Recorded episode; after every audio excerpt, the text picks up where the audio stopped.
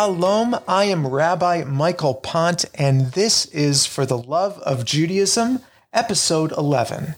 Well, it is Thanksgiving, and this Thursday we're going to gather around our tables. We'll have a scrumptious meal together, and we will celebrate both American values. And I want to suggest that we should also celebrate our Judaism. I'm going to suggest a couple of ways that we can combine our two identities, if you will uh, in a seamless way uh, so that the meal that we're having reflects both our Jewishness and our pride in our country. So, the first thing that we can do is we can say a blessing over the meal. Blessings remind us to be grateful for our food, and they transform a mundane moment into a spiritual one. So, I want to suggest one of two brachot that you can say over the meal. First, if you're having bread, you could say hamotzi, and I'll say the bracha without using God's name specifically. Baruch atah Hashem Elokeinu melech haolam hamotzi lechem min haaretz.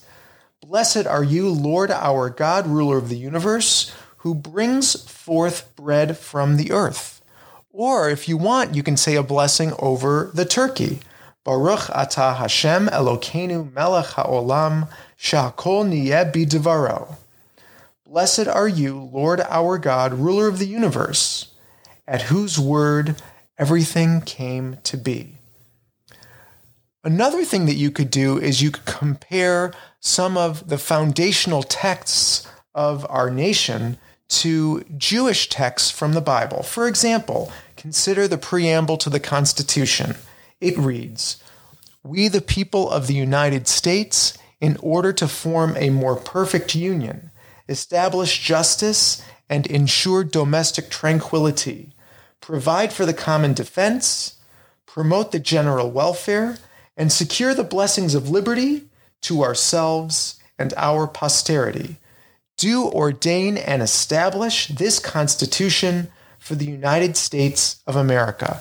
Now, I don't know about you, but I grew up watching Schoolhouse Rock, uh, the animated cartoons that taught you um, all kinds of important lessons. And there was one about the Constitution where they sang the preamble. That's how I learned the preamble uh, by memorizing the words and the melody. Uh, but hey, that's just me. Now, think about what's mentioned in the preamble to the Constitution blessings of liberty, and happiness, establishing justice, those are reflections of Jewish values as well. Consider these two biblical texts. The first is from the book of Isaiah. And they shall beat their swords into plowshares and their spears into pruning hooks. Nation shall not take up sword against nation. They shall never again know war. Again, that's from Isaiah chapter 2. Or consider this verse from the book of the prophet Micah People shall dwell under their own vines, under their own fig trees, and no one shall make them afraid.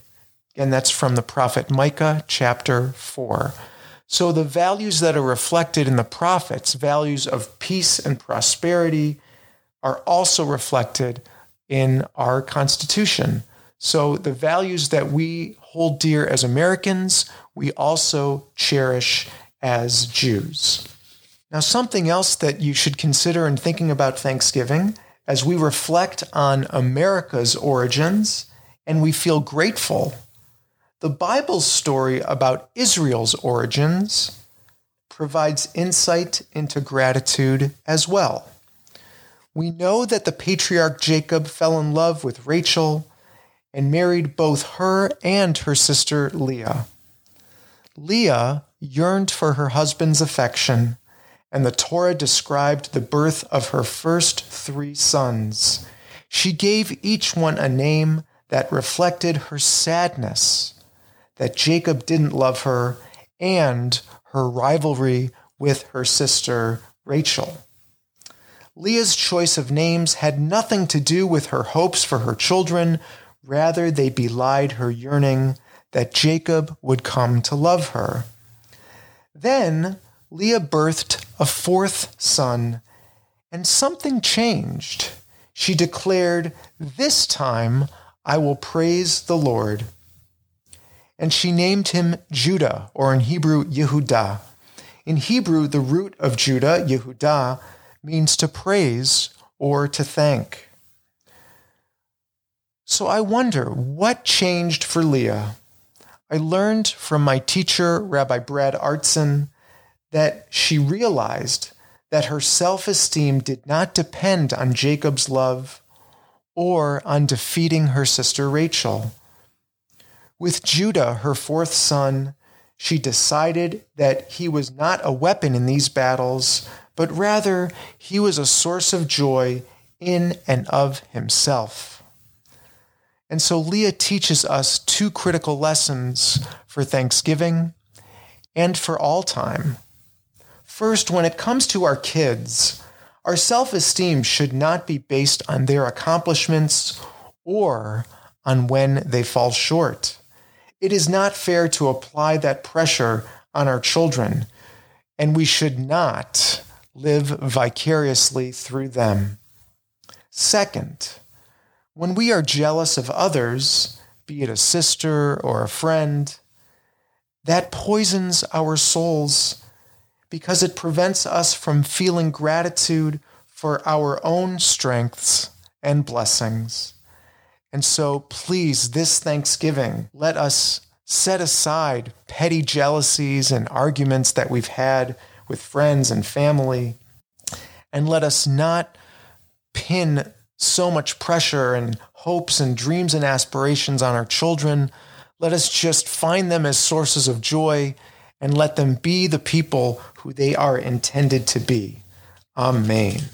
As I mentioned earlier, whenever we say a blessing, it is a reminder for us to feel gratitude for everything that we have in this world, all of the ways that we are blessed, all the gifts that we have. One of the rabbis of the Talmud, Rabbi Levi, noticed that there are two texts in the book of Psalms that completely contradict one another. He noted that it is written, The earth belongs to God. But it is also written, God gave the earth to humanity. So, how can this be? How can you have these two statements? Rabbi Levi resolved the problem. He said there is no contradiction.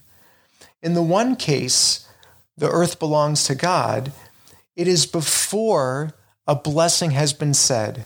But when it says God gave the earth to us, to human beings, that is after we have said our blessings.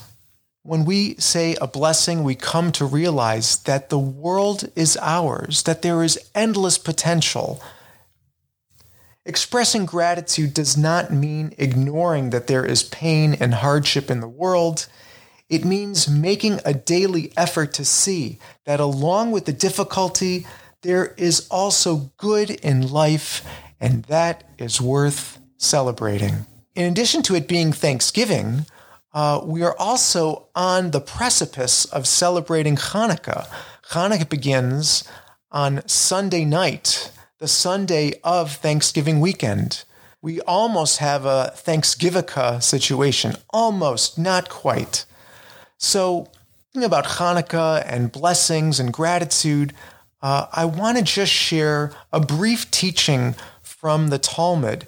There is a disagreement amongst the rabbis about saying the Hanukkah brachot. You may know that the first night of Hanukkah, we say three brachot, three blessings one for lighting the candles, one for thanking God for miracles, and then finally, Shehecheyanu, the bracha that we say when we do something that we haven't done uh, in a long time, in this case, a year since the previous Hanukkah. The majority of the rabbis say that if everyone is gathered around the Chanukiah, the Hanukkah menorah, that everyone chants or recites the blessings all together. However, one of the rabbis, Rabbi Yehuda, who was one of the prominent rabbis of his generation, one of the leaders, said that is not so. Rather, the person who is lighting the Chanukiah should say all three brachot. However, everyone else who is watching should only say two of the blessings. He doesn't specify which two. He merely states that the lighter, the one who lights the Chanukiah, the one who lights the candles, should say all three blessings, but those who are watching should only say two. Now, you might wonder why did Rabbi Yehuda feel this way? My thinking is as follows.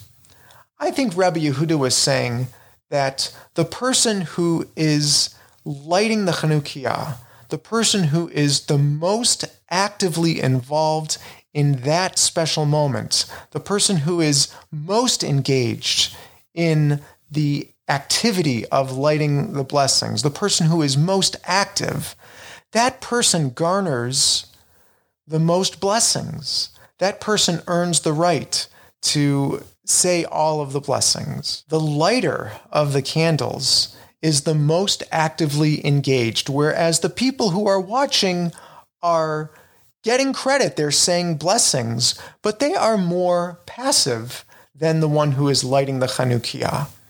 I think this is a great, valuable lesson about how we participate in life. When it comes to being Jewish, or when it comes to anything that you do in life, Rabbi Yehuda is saying, do it with gusto. Be the most engaged that you can be. Actively participate, do everything you can. Uh, really go for it. And if you do that, you will garner more blessing, more goodness than if you are just being passive, if you are just watching someone else uh, doing the activity. I think that's terrific. I think we should all follow Rabbi Yehuda's example. Yes, I do think, I agree with the majority of the rabbis that we should all sing all of the brachot, no matter if you're lighting the Chanukiah or if you're not. However, let's rush to be the one, to be the ones to actually light the Chanukiah. Let's rush to do mitzvot. Let's rush to give tzedakah, especially at this time of year. It's a time of giving. The holidays, there's so many people in need. Let's rush to help them. Let's rush to synagogue to pray together as a community. Let's rush to celebrate Shabbat together, to say blessings, to say Hamotzi, and to bless Shabbat candles and to bless the wine Borei Pri Hagafen. Let's rush to do all of these things. Let's actively participate. Let's actively study Torah uh, and learn together and ask questions. The more that we do Jewishly, the more that we do in life in general, the more we will be blessed. That's the teaching of Rabbi Yehuda. I agree with him wholeheartedly. Uh, let's rush to do mitzvot, and we will feel more blessed in life. Amen. Everybody, thank you so much. We will be back next week with another episode.